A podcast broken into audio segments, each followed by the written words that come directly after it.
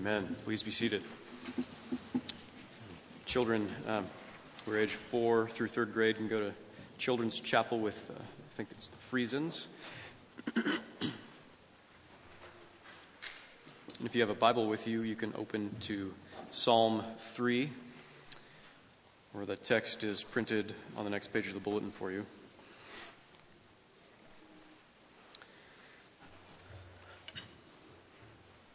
Um, having enemies hurts.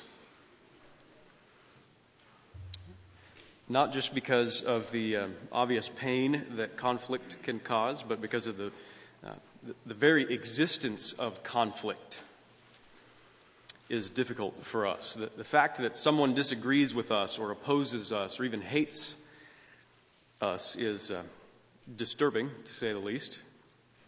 It doesn't quite feel right. Uh, enemies uh, don't just challenge our safety, they threaten our confidence. Uh, they fr- threaten our confidence that our beliefs or our thoughts or our actions are right. And uh, they strain our resolve to stick to our beliefs a lot of times. And it seems especially true that the, the more um, dangerous the enemy, the greater the internal struggle uh, to hold fast to our convictions. So the threat level that our enemy poses can be measured um, based on a variety of factors. For example, the enemy's proximity, right? Whether they're on our doorstep, the enemy's um, strength, they might have a far reaching power, or the enemy's numbers, uh, the fact that you might have many enemies that surround you, the, the relationship of the enemy to us, uh, whether it's someone very close to us, like a spouse, or just some acquaintance that we don't have to see very often. Um, but the higher the threat level, the greater the fear of pain. Right? Uh, so the more likely we are to waver in our confrontation of the enemy. Uh, in Psalm 3, uh, which is an individual lament, that's the category that it falls under in, in the Psalms, um, which is actually quite striking so early in the Psalms to find after the introduction of these Psalms, immediately we move into a lament. Things aren't quite right. We need to express that in our, um, in our emotions and in our prayers. Uh, but Psalm 3, we find the potential despair that arises uh, very easily out of enmity, and we find reason uh, for steadfast confidence in the face of all threats. So let's, uh, let's pray, and then we'll read Psalm 3.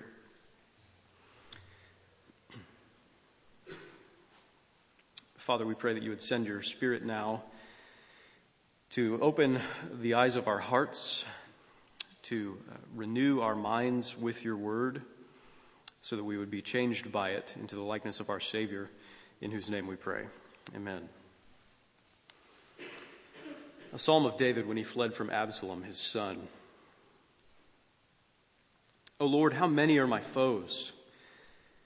Many are rising against me. Many are saying of my soul, There is no salvation for him in God. But you, O Lord, are a shield about me, my glory and a lifter of my head.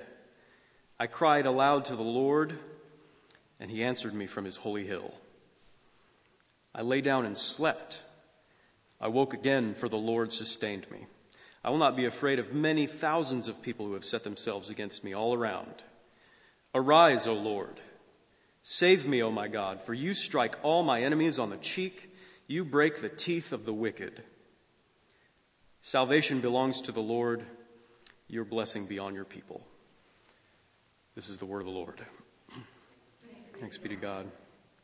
So let me just say up front that um, as we went through that, if you were following along and uh, reading it, um, Psalm 3 contains a few interesting features. It's the first psalm in the, the Psalter uh, with a title which uh, may or may not be original to the text. It may be that uh, David wrote that title, or it may be that it was added afterward um, uh, to provide a context for the psalm. In this case, uh, David's flight from his son Absalom, which is found in 2 Samuel chapters 13 through 19 kind of that's the, the range of that story, and we'll get into that a little bit later. But sometimes these um, Psalm titles help the reader understand uh, the context. How do you apply this text, right? And I think it helps us um, this morning.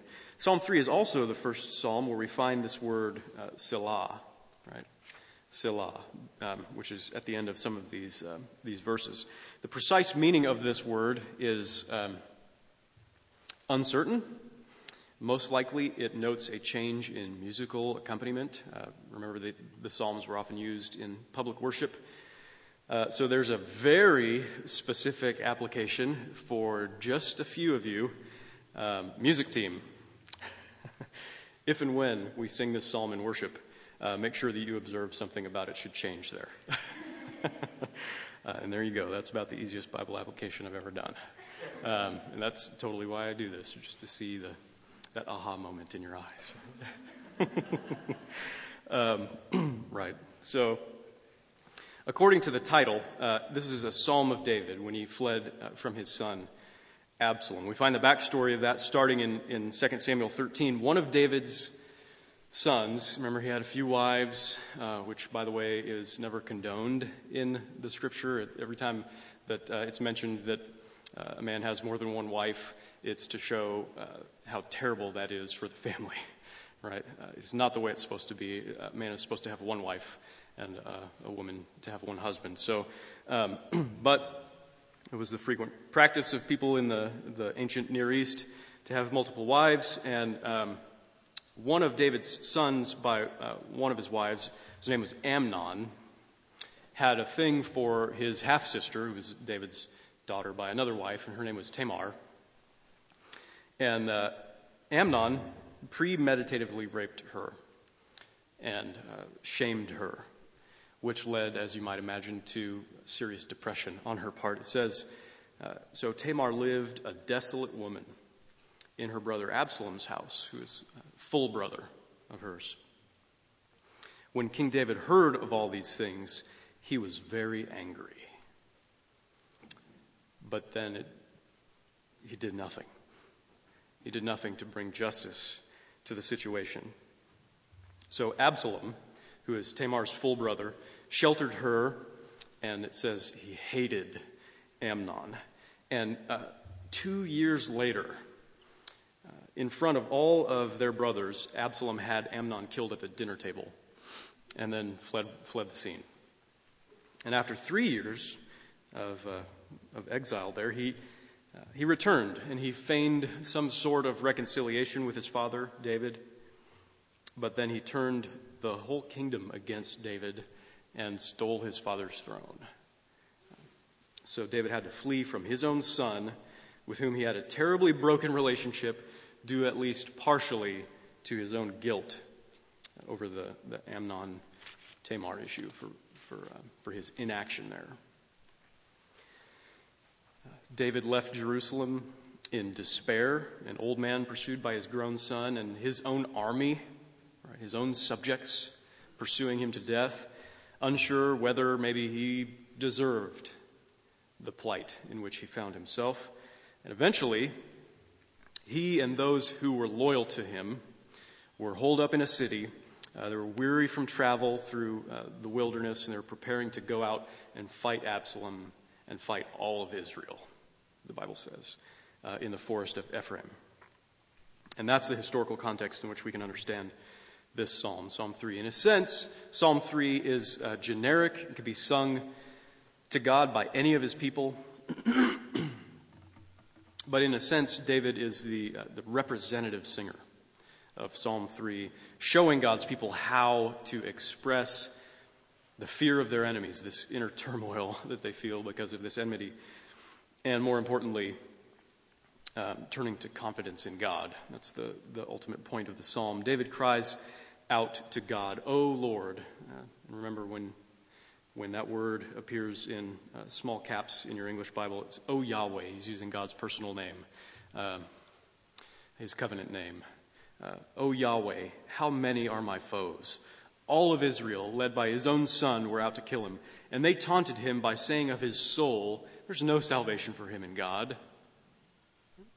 Um, an example of this taunting is found in 2 Samuel 16, where you've got, uh, I don't know how to pronounce his name, Shimei, maybe, um, of the house of Saul, who was the previous king that David uh, displaced as king um, or replaced. Uh, and Shimei um, says that he threw stones at David and said as he cursed, Get out, get out, you man of blood, you worthless man. The Lord has avenged on you all the blood of the house of Saul, in whose place you have reigned. And the Lord has given the kingdom into the hand of your son, Absalom. See, your evil is on you, for you are a man of blood. Uh, so these particular taunts, this, these particular accusations are actually untrue, right? Because we, we see in the Bible that um, several times David spared Saul's life. Uh, again and again, right? He, he, he had uh, Saul within arm's reach. He could have killed him and taken over the throne, and he didn't, right? Uh, he realized that it would be a sin for him to raise his hand against the Lord's anointed. He spared Saul over and over again. He loved Saul's son, Jonathan, and he lamented when Saul and Jonathan and Saul's other sons were killed in battle. He lamented um, the death of Saul. And then, after he had uh, taken power, he sent men out and said, Find anybody from the house of Saul and bring them here to me. And there was, a, there was one of Saul's sons, Mephibosheth, who uh, was lame in his feet, right? He's this crippled son of David's old enemy. And David said, You're going to live in my house and eat at my table every day. And he cared for Saul's family that way, right? Um, nevertheless, these accusations that are being hurled at him, um, this is where the real torment comes with enmity, right? Uh, accusations like this are the stuff that sleepless nights are made of. David is certainly guilty, maybe not of what Shimei is accusing him of, but he is guilty of tolerating sin in his own life and in his uh, family. Right? His dire situation uh, in his fleeing from his son Absalom and his own army that uh, it, could easily lead him to believe that God had abandoned him that God is taking revenge on him for his sin. And this is the root of spiritual depression with which, the, uh, with which his enemies seek to plague him through their accusations, their taunts.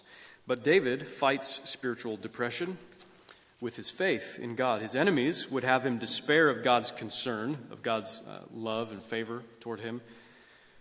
But David sings that God is a shield covering him. God is his glory. He's the lifter of his head, the one who encourages him in the face of his troubles, right? Uh, the one who answers his calls for help, who protects him even when he's asleep, when he's at his most vulnerable. And, um, and this knowledge of, uh, this, of God's uh, love, his steadfast love, for him is the only thing that actually enables him to rest in peace, to go to sleep in the first place. Right? Therefore, um, since God is able and willing to protect him, even when tens of thousands of people surround him seeking his life, he won't fear, the text says. Instead, he trusts that God will shame his enemies and render them powerless. He'll, he'll strike them on the cheek and break their teeth. And he knows this deep in his soul because time and time again, God has not, not only assured David of his goodwill uh, through many promises, but he has worked to deliver and strengthen and give victory to David. And he, he did all this when David was a sinner, right? David was a sinner before when God made promises to him and when God helped him. He's always been a sinner. And so God's not going to start breaking his promises or turn away from David now. Salvation belongs to Yahweh, and Yahweh has promised it to David. No enemies, no matter how many or how powerful, can change that, which uh, should be a blessing and a happy encouragement to God's people. So David sings Psalm 3 as a representative of God's people from a particular moment, from a particular experience in his life. Um, and it's pretty remote from us, right? How many of you are kings being pursued by your own armies? Um, is there a better representative? One who more fully represents all of God's people? One who can sing this psalm to God better, with fuller meaning? One who can better lead God's people in singing this song for um, themselves? Um, Let's turn to the gospel reading, which we read earlier this morning, Matthew 27. When they had crucified Jesus, they divided his garments among them by casting lots. Then they sat down and kept watch over him there. And over his head, they put the charge against him, which read, This is Jesus, the King of the Jews. Then two robbers were crucified with him, one on the right and one on the left. And those who passed by derided him, wagging their heads and saying, You who would destroy the temple and rebuild it in three days, save yourself. If you're the Son of God, come down from the cross. So also the chief priests, with the scribes and the elders, mocked him, saying, He saved others. He can't save himself. He's the King of Israel. Let him come down now from the cross, and we'll believe in him. He trusts in God. Let God deliver him now if he desires him. For he said, I am the Son of God. And the robbers who were crucified with him also reviled him in the same way. Jesus was surrounded by many enemies who taunted him, saying almost verbatim to this psalm, There is no salvation for him in God. These were his own people, his own subjects, turned against him. Even his best friends, in the end, abandoned him. Yet he had gone to that cross in supreme confidence, in supreme faith that God, his own Father, wanted him there to save his people. He went trusting that his Father was able to protect his soul, that Yahweh would raise him to glory, that God would lift his head, turning his mourning into gladness, turning his death into life. Jesus made himself completely vulnerable to his enemies. He allowed himself to be stripped naked and lifted up on a cross, knowing that God would eventually give him victory. Jesus is the ultimate singer of Psalm 3 as the vicarious representative of God's people. So, how does this help us sing the psalm for ourselves? How are we led through our despair when we come into conflict with enemies? Into a confident faith in God. Uh, when we face opposition in life, do we sing Psalm 3 like David did? Do we sing Psalm 3 like Jesus, or what? How do we use Psalm 3? Uh, there's a commentator, Derek Kidner, who says this This is an evening psalm, so one to be sung before going to sleep. For the ordinary believer who can reflect that his troubles are nothing compared to David's, and David's expectation, nothing compared to his. David believed God pretty well, considering what little he had to go on. Right? But we have Christ. We have the Son of God given for us as a pledge of Yahweh's love. If God has given his only Son for us, he will surely deliver us from all of our foes. Uh, now, you can't just take any threat from any enemy and say, because of Jesus, God will surely spare me from that. Right? Um, you can't just say that gun toting maniac can't shoot me because I've got Jesus. You can't say that that IRS agent can't make life miserable for me because of Jesus. You can't say that my spouse can't abandon me because of Jesus. Or that that mob that hates Christians can't hurt me because I've got Jesus. Um, to be delivered from our foes doesn't necessarily mean enjoying perfect comfort, um, physical peace, or even survival in this life.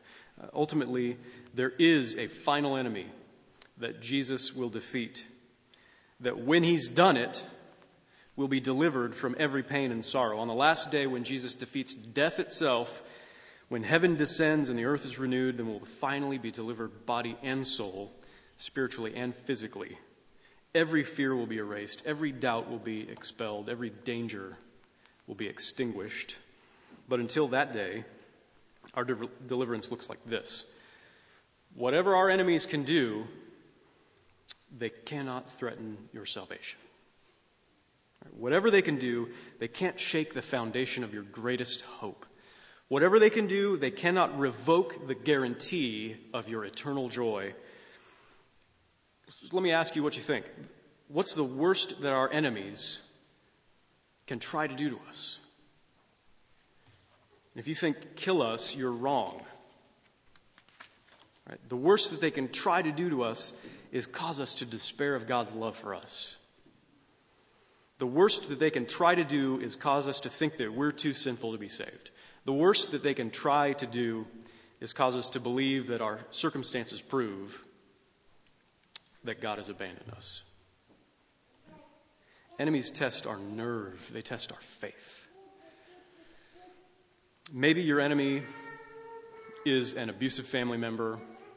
Maybe it's a friend who mocks you for your faith. Maybe it's an employee suing you for discrimination, how does that kind of thing affect your sleep at night?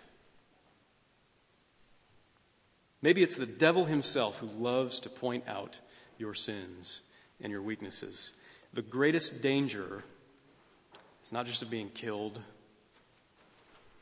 it's of being stripped of our blessed happiness. The true danger is spiritual depression, doubting God's promises. The only real danger is of losing the assurance of our salvation. And uh, William Gurnall says when the believer questions the power of God or his interest or participation in the power of God, his joy gusheth out as blood out of a broken vein.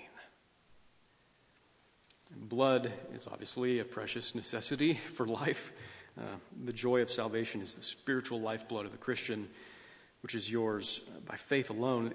The simple existence of enmity physical or spiritual, it's frightening because it can be easily mistaken as proof that you are just irredeemably in the wrong.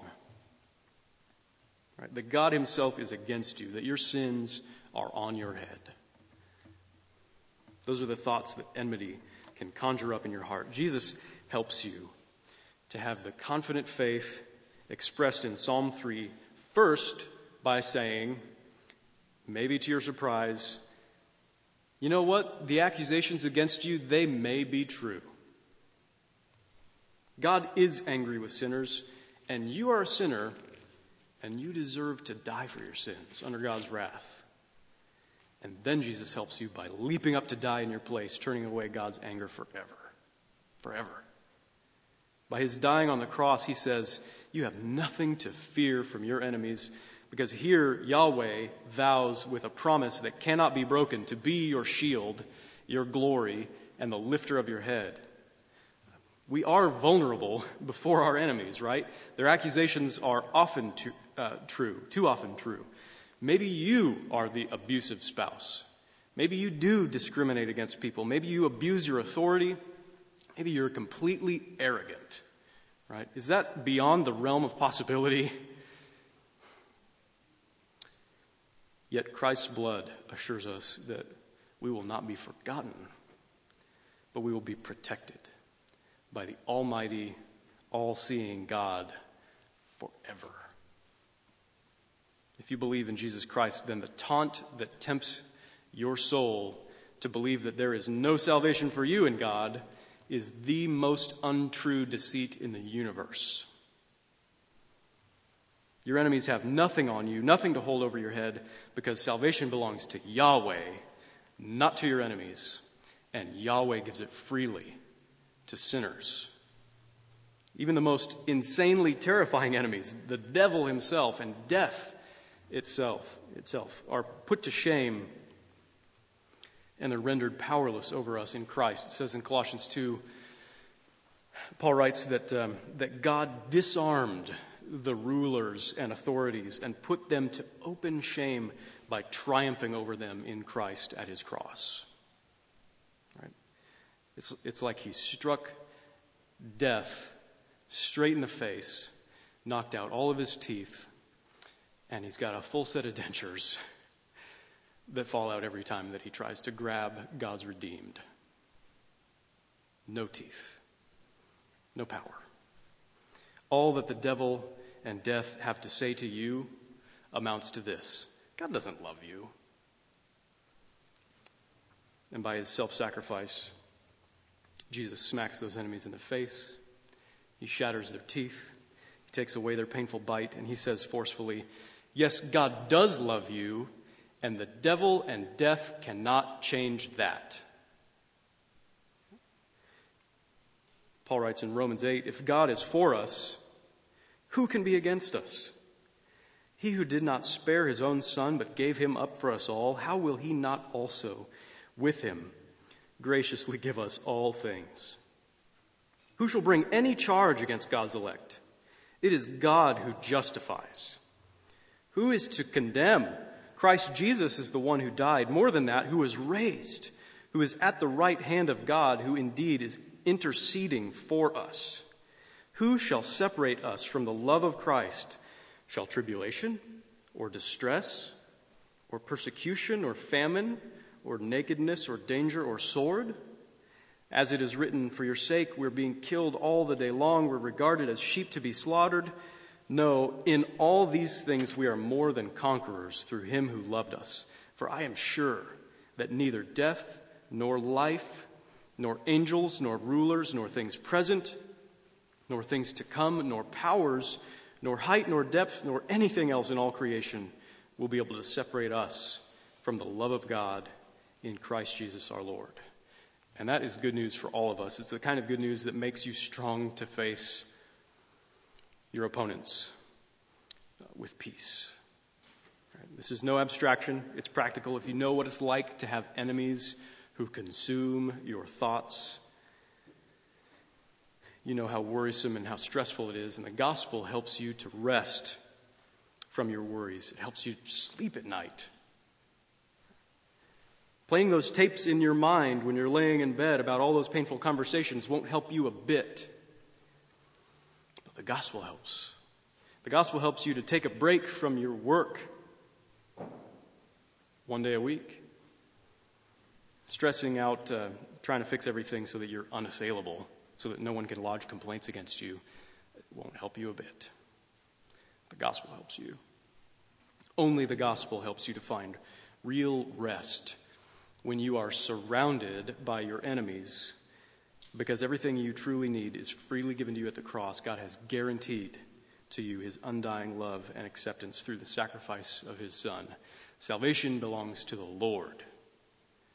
So put your trust in Him. Amen. Let's pray together. Lord, we are encouraged by your gracious love, which is freely given to us at the cross. And we cast all of our hopes and cares on Jesus. We ask that you would take away the burdens of our souls from all those frightful accusations and taunts that we mull over in our minds, that our enemies throw at us, that even we just imagine them throwing at us. Would you erase all of our fears, all of our doubts that the enemies uh, of our hearts and our souls might stir up? Would you replace fear with confidence in you that salvation does indeed belong to you and you freely give it to people who are just like us through Jesus Christ? And it's in his name that we pray. Amen.